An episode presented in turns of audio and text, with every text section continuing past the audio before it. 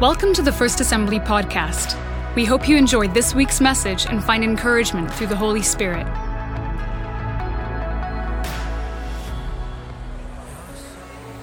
Hello. Oh, it's good to hear the chatter. It's good to hear chatter. It really is. Well, I'm, for those of you that don't know who I am, my name's Marshall Izinga. I, uh, I work for Focus on the Family Canada. My wife and I, we run their uh, retreat center that's uh, situated just southwest of the city. And uh, we, the retreat center is for pastors, parachurch people, and uh, missionaries. And so we get to speak into their lives. Lord opened the door uh, for us to do this after about 33 years of ministry in Ontario. And that's kind of a great introduction because we moved to Alberta six years ago. It was uh, this summer.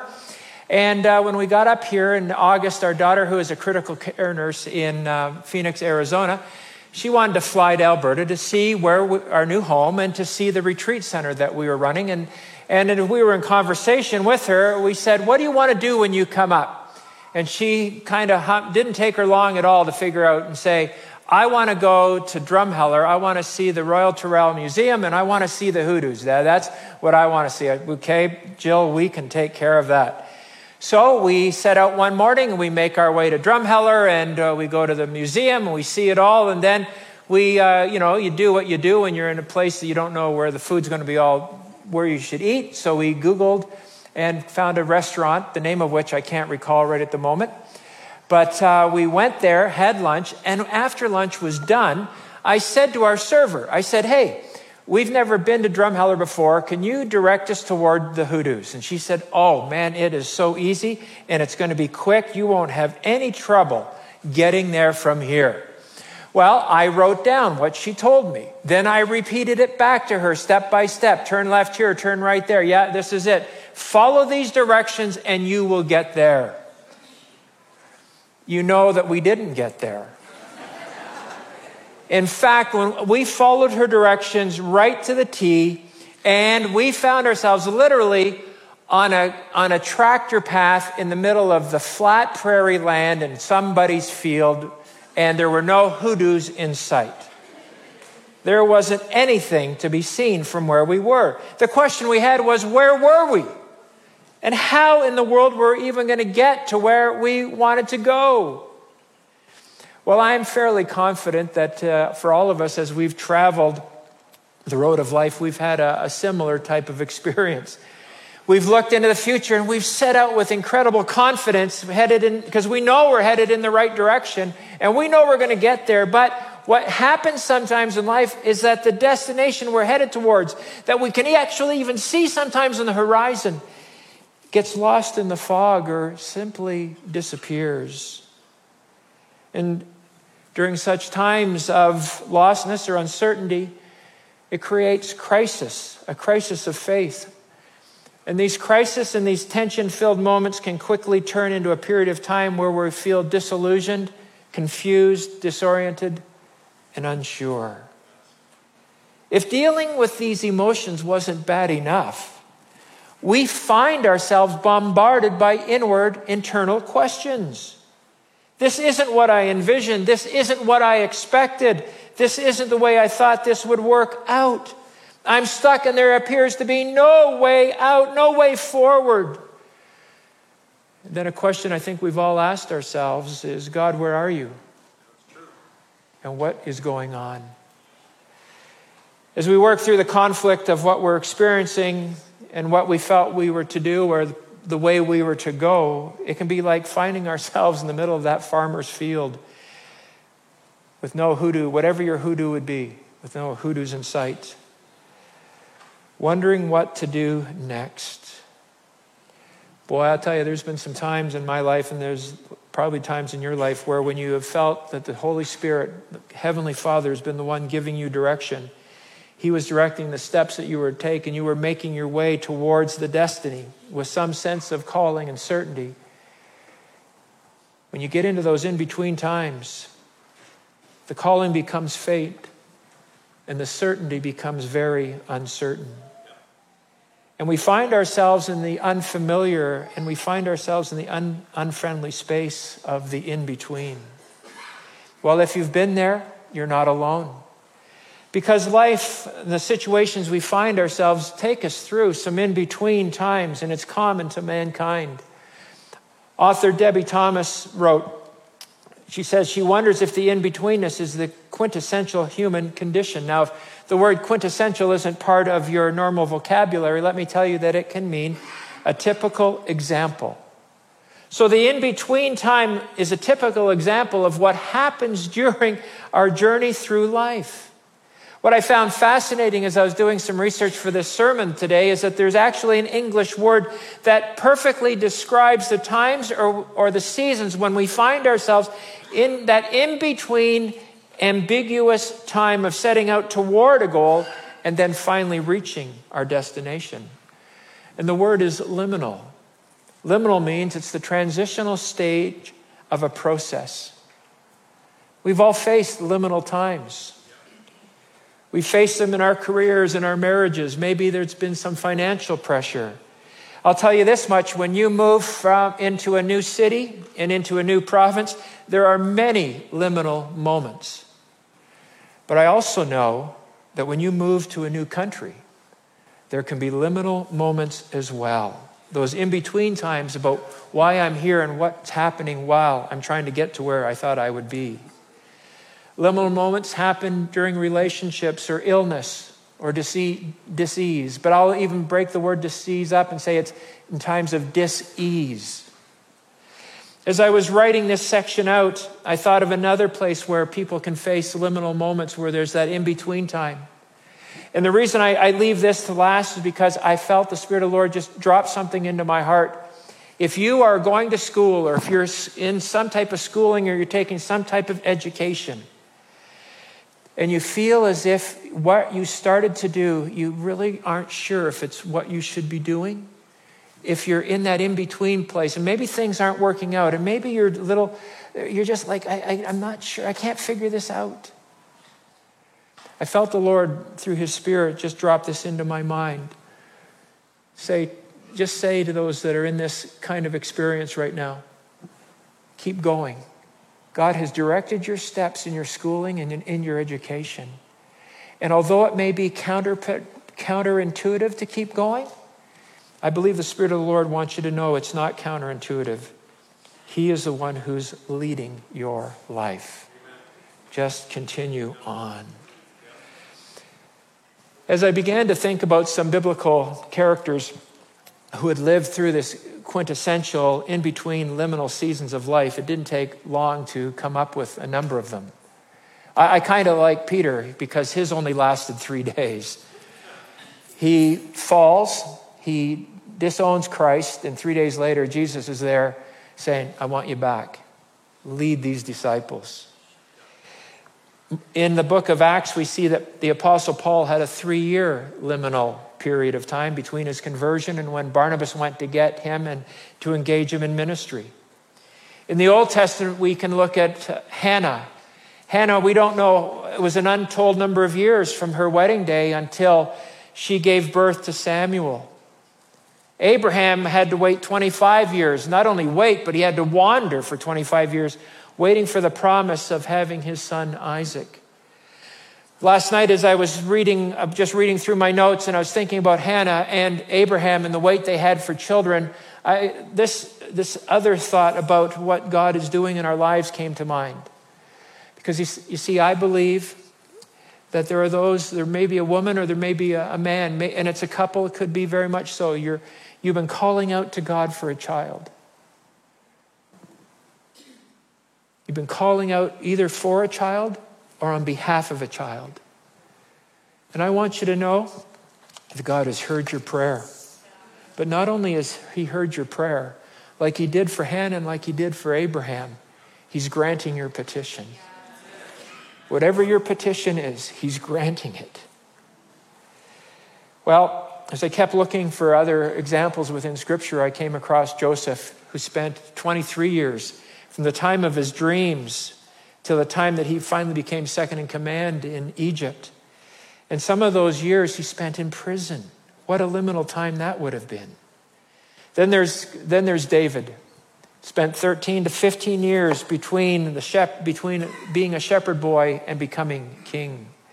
And here's what I noticed about these biblical characters as they navigated the liminal in between quintessential times that there is between the promise being given and the promise being fulfilled. Their stories inform us that when we go through life as they went through life, there will be challenges, there will be difficulties, there will be unseen additional hairpin turns on the road of life. I want you to know something else, though. As I read their stories, and if you take the time to read their stories or even think through their stories again, for me, I saw a way of life where the season of waiting was never defined as a wasted season. In fact, if that is all you recall from today's sermon, is that phrase, a waiting season is never a wasted season, it will have been a good day in the house of the Lord for you. You see, my reason for saying this is because when you can view a waiting season as not being a wasted season, you are actually showing spiritual maturity. You are being everything that God has designed and called you to be. Well, this morning we're going to examine a liminal time in David's life. And as we do, we're going to be able to see how we can live in such a way as that we can walk through the waiting seasons of life and not have wasted it. Well, we're going to look back at a period of time in David's life. He was somewhere, they say, between 15 and 17 years old. The prophet Samuel knows that he has to anoint a new king. And he's been directed to Jesse's house, David's father's place. He has Jesse gather the sons together, and so they're all standing there. You know the story well for those of you that have grown up in church or have been in long enough to hear sermons on David on David's life. Samuel overlooks every son because he doesn't see one that he feels has been confirmed to him as being the son that is going to be the next king. And so he says, Do you have another son to Jesse? And Jesse says, Yeah, there's one, but he's out in the sheep. He's out with the sheep. Well, go get the shepherd. I got to have a look at him. And sure enough, when he comes in, Samuel says that this fine looking young man is going to be anointed as the next king of Israel. But going from the sheep pen to the palace didn't happen overnight, it took years. And what you see as you read through the biblical account is that King Saul is showing no signs of slowing down, nor is he looks like he's going to die soon. In fact, in this liminal time in David's life, it's very interesting the journey that he was on. He starts out in the palace as the chief musician. And then David kills Goliath and he becomes the battalion commander. And but the still the kingship's still not within his grasp. Then this liminal, liminal time becomes even more perplexing because King Saul wants to have, Dan, uh, have David killed. And King Saul comes up with a great plan. I'm going to send him into some battles that he will not come back from. But David, man, what happens? He keeps winning every battle. And then, because of that, jealousy begins to rise up within Saul's life. And on a number of occasions, he tries to kill his most decorated war veteran. So David flees to save his life. And again, this time of running for his own safety lasts for a few years. And David is spending some time in some very sparse places. One of the places he hides is in a cave in En Gedi. And although it's picturesque, he is far from the comforts of home. He's dwelling in holes in the rocks. Now, I will tell you that six years ago, when we moved to Alberta and the warm weather came, uh, we noticed that a lot of our neighbors brought out, the, out of storage their trailers, their RVs, and man, they were getting ready to head west into the mountains. They had some places they wanted to go camping. But then we also found out that there were some other neighbors who they may not have had the trailers or the RVs, but they had tents. And they were loading those tents in their sleeping bags and their air mattresses because they, they considered themselves to be the real campers. None of this glamping for them. But let's stop for a moment. Because if you compare David sleeping on the floors of caves and using a stone as a pillow, even those of you that like to tent, although you're not here this morning because you're probably tenting this weekend. So if you're watching online, David was the real camper. He was. And I will say this to you Mary and I have been fortunate. We've taken some tours of Israel. And so we've been to En Gedi on a couple of occasions, and we've seen its tranquil beauty. It's quite a thing to think that David, as he was there, he was living in a cave. And as he looked out of that cave, he was either looking at the wilderness that surrounded En Gedi, or he was looking out over the lifeless waters of the Dead Sea. You see, this wasn't what he thought his future would look like. He's still on the run, even though he's been anointed king.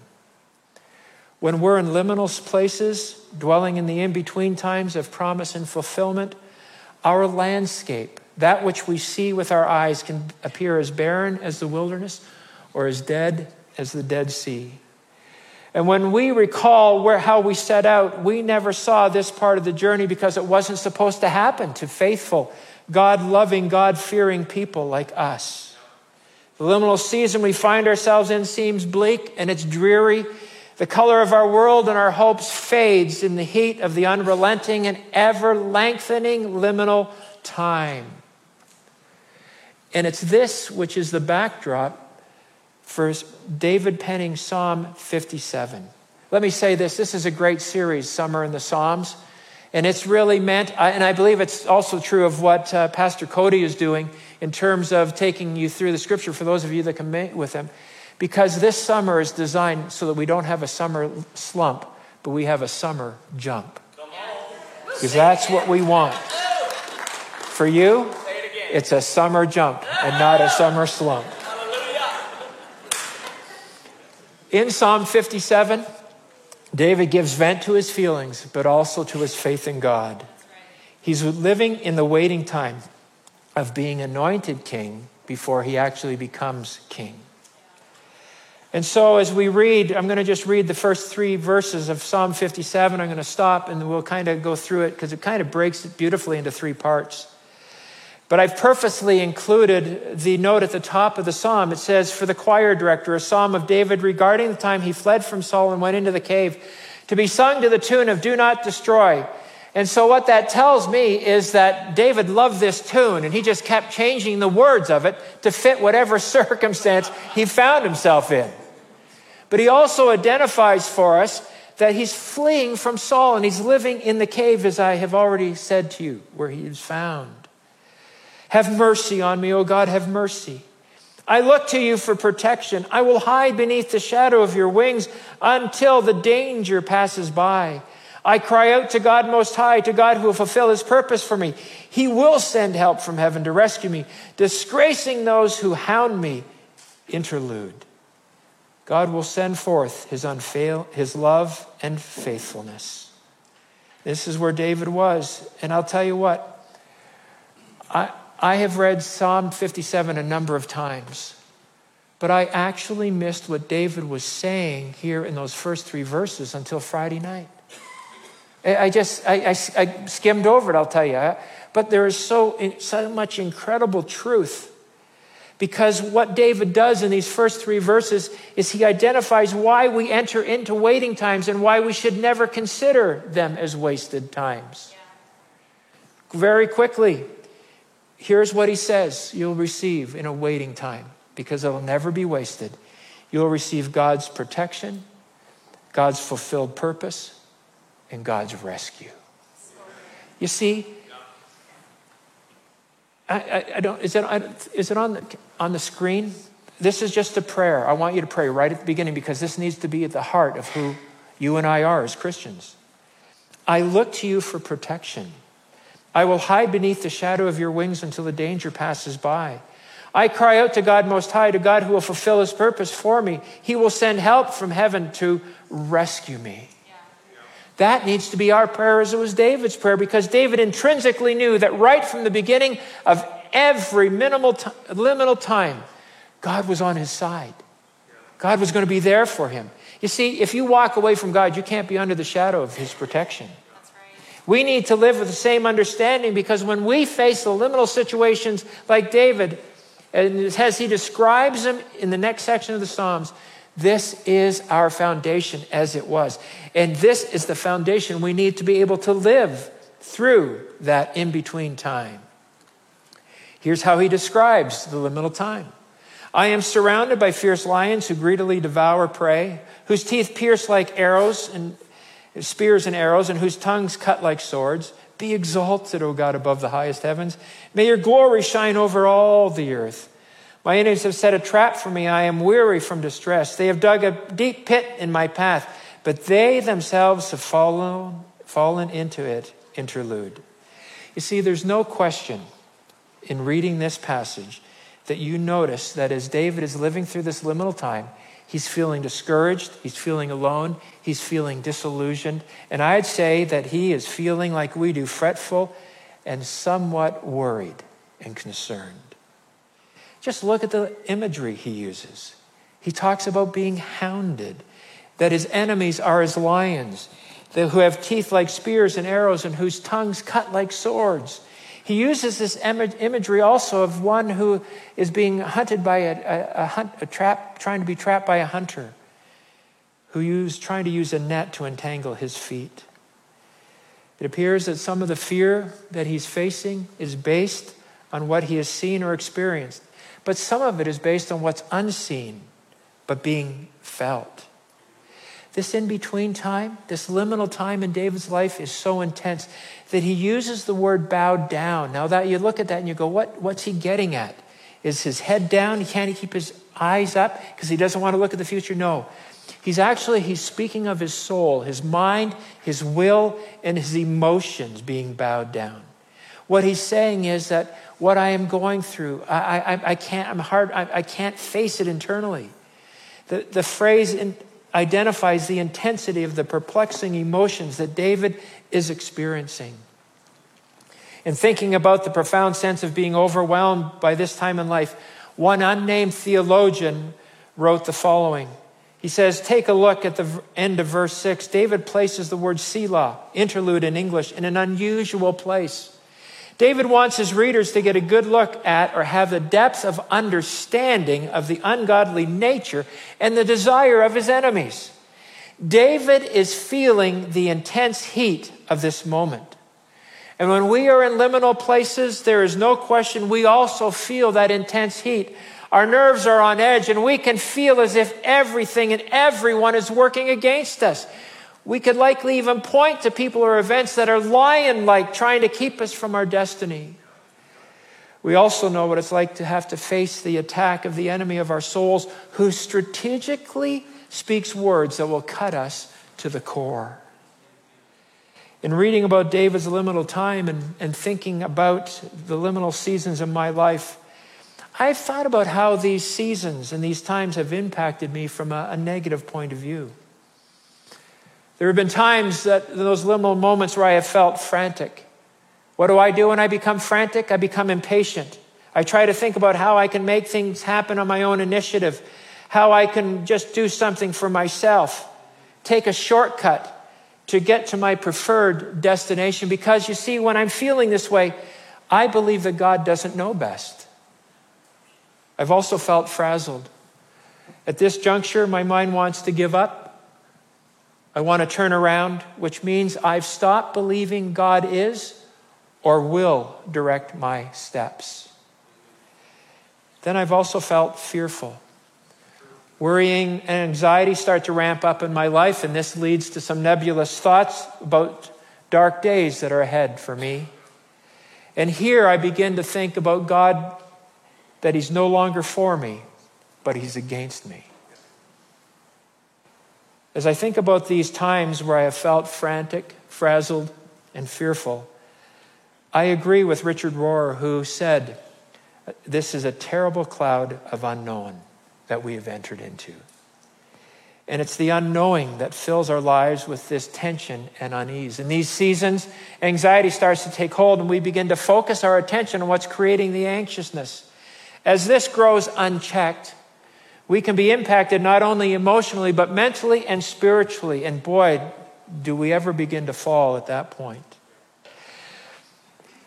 For a moment, I, I pondered David and how he lived his life and how he was coping in the middle of this liminal time, this time of waiting. And as I thought about him, I thought about the man who was, had placed him in that liminal time. You see, there was a point in King Saul's life where he was asked by the prophet to wait. But what happens as you read the story is that Saul, instead of waiting, becomes frantic, frazzled, and fearful. And he looked at the time that he had to wait as wasted time. I've got to do something. I've got to engage. Everything's going against me. But if I do something of my own initiative, I can, I can bring this back together. Sadly, he does what he wasn't supposed to do. And as soon as he does it, Samuel the prophet shows up. And when he does, one of the first things Samuel says to him is that, King Saul, this move, your rash move has cost you the kingship. Sadly, King Saul viewed a waiting time as a wasted time. And the cost of it was far more than Saul thought he would ever have to pay. We need to ponder if, if we're in a waiting time and we think of it as wasted time.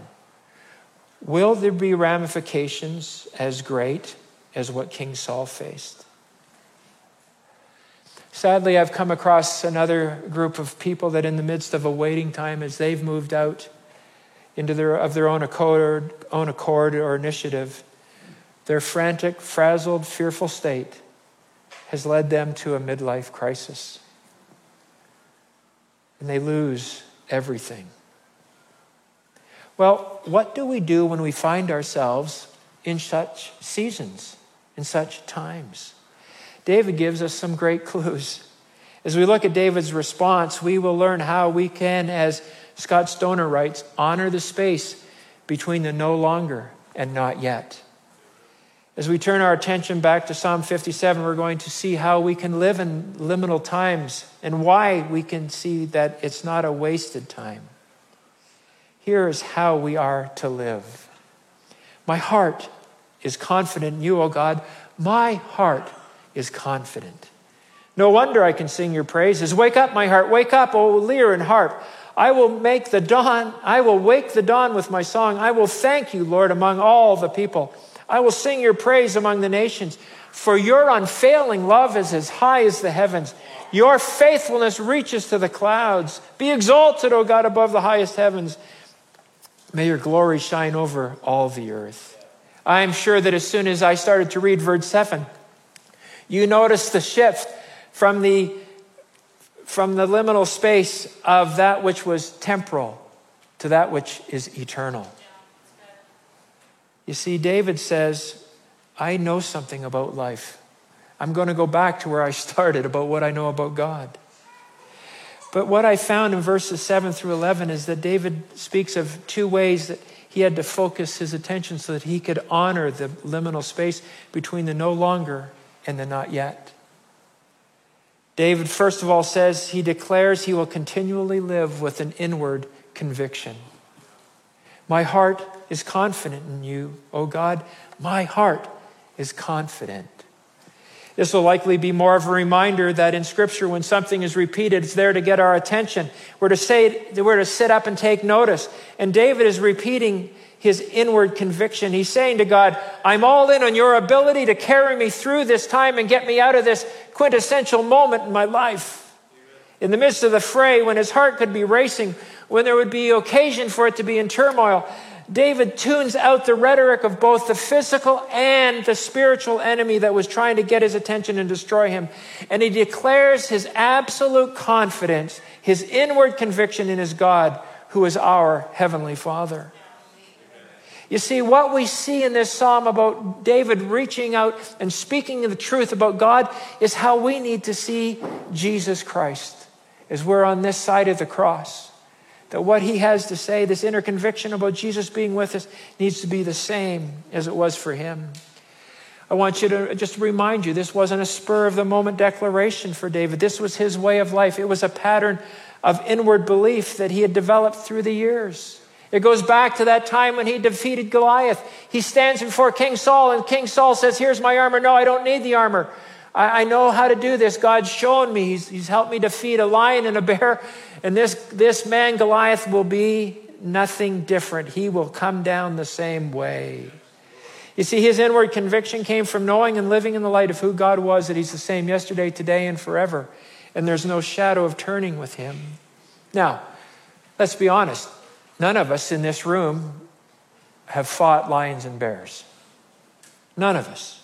Although in each of our lives since we became Christians, we've had victories where God's involvement in our lives has been unmistakable.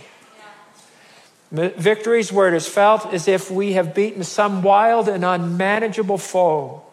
And never forget those moments. Let them be the foundation, the bedrock you stand upon when you find yourself in the midst of a waiting season.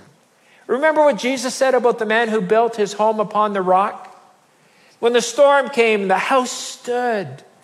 And we can stand in the middle of any waiting season, a waiting stormy season, when we're anchored to our inward conviction in God.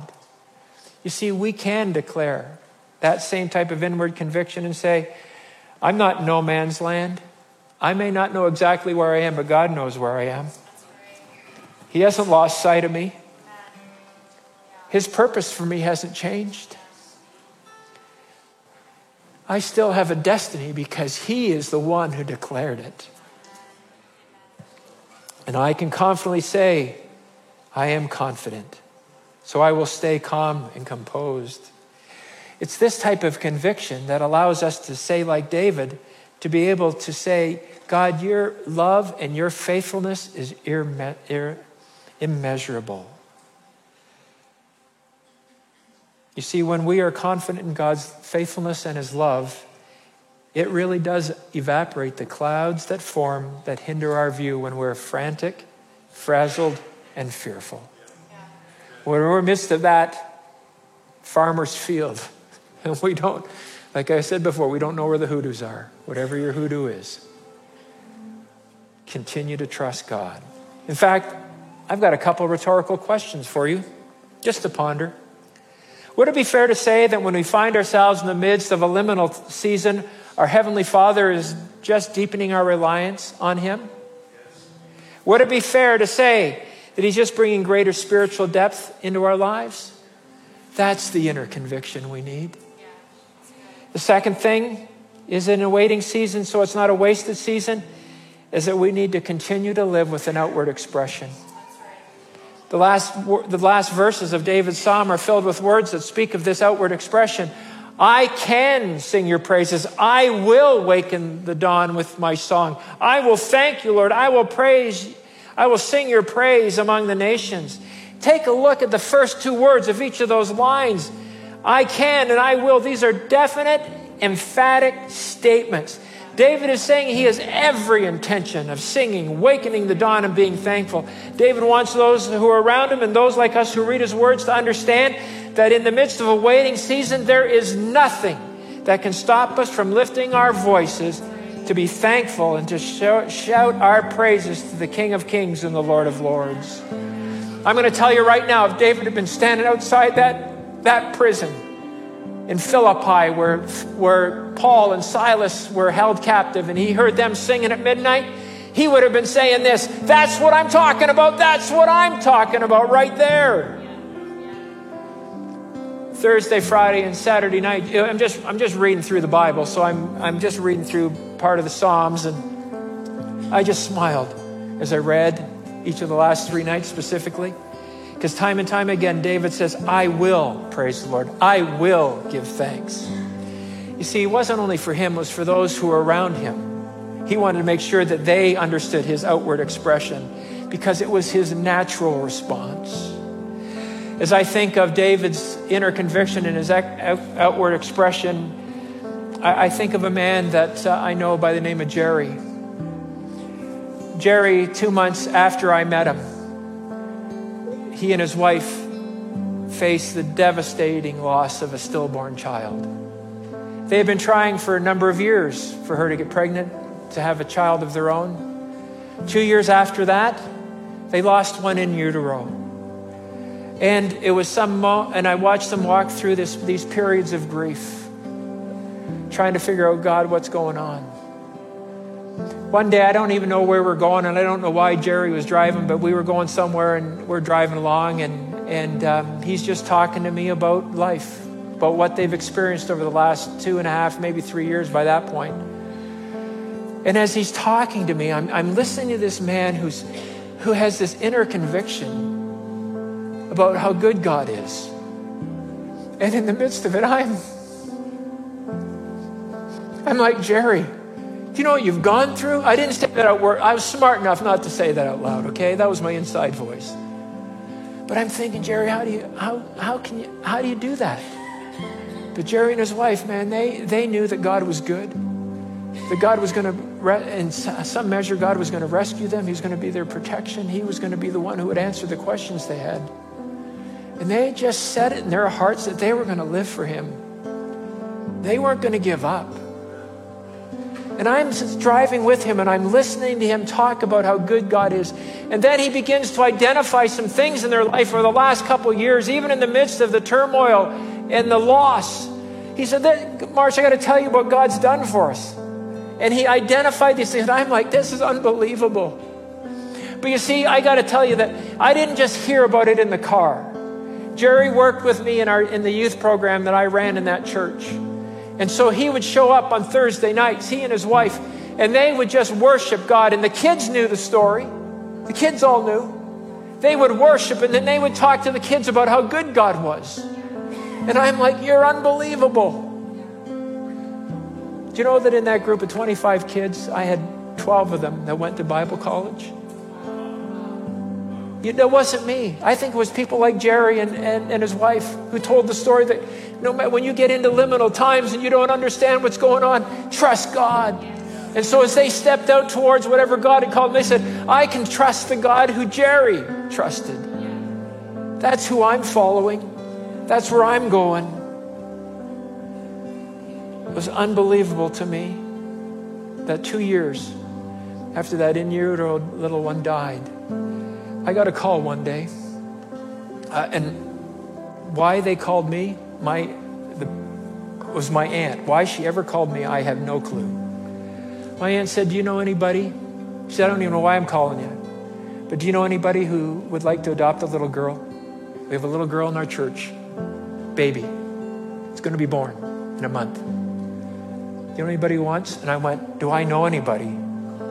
I know the perfect couple.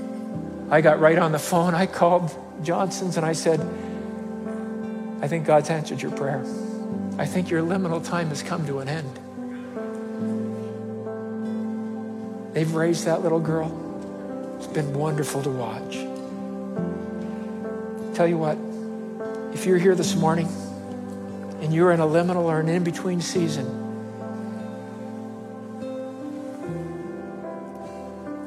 As David and as Jerry walked through that, I'm going to tell you right now you keep walking. You keep believing. You let it deepen your faith. Because a waiting season is never a wasted season.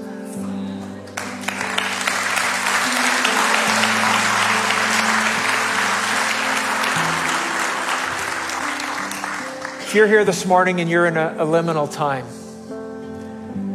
I'm gonna. This is what I want you to do.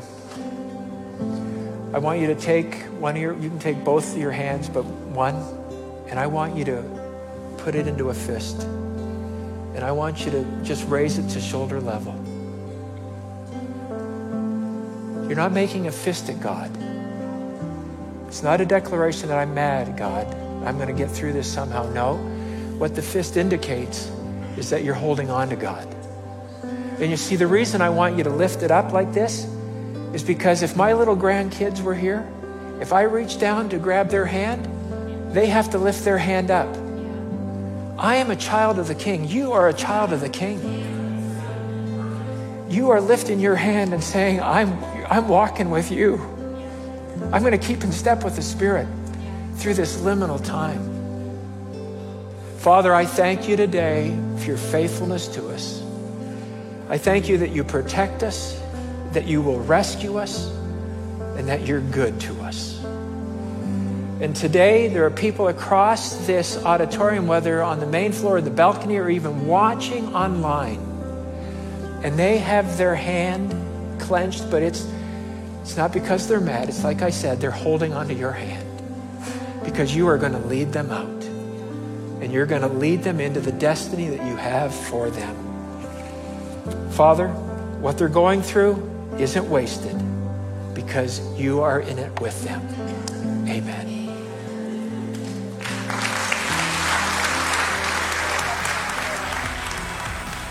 Thank you so much for listening to this message. We pray that you have received truth and have been encouraged. For more information about First Assembly, how to get connected, and to listen to our latest worship albums, please visit our website at www.fa.church.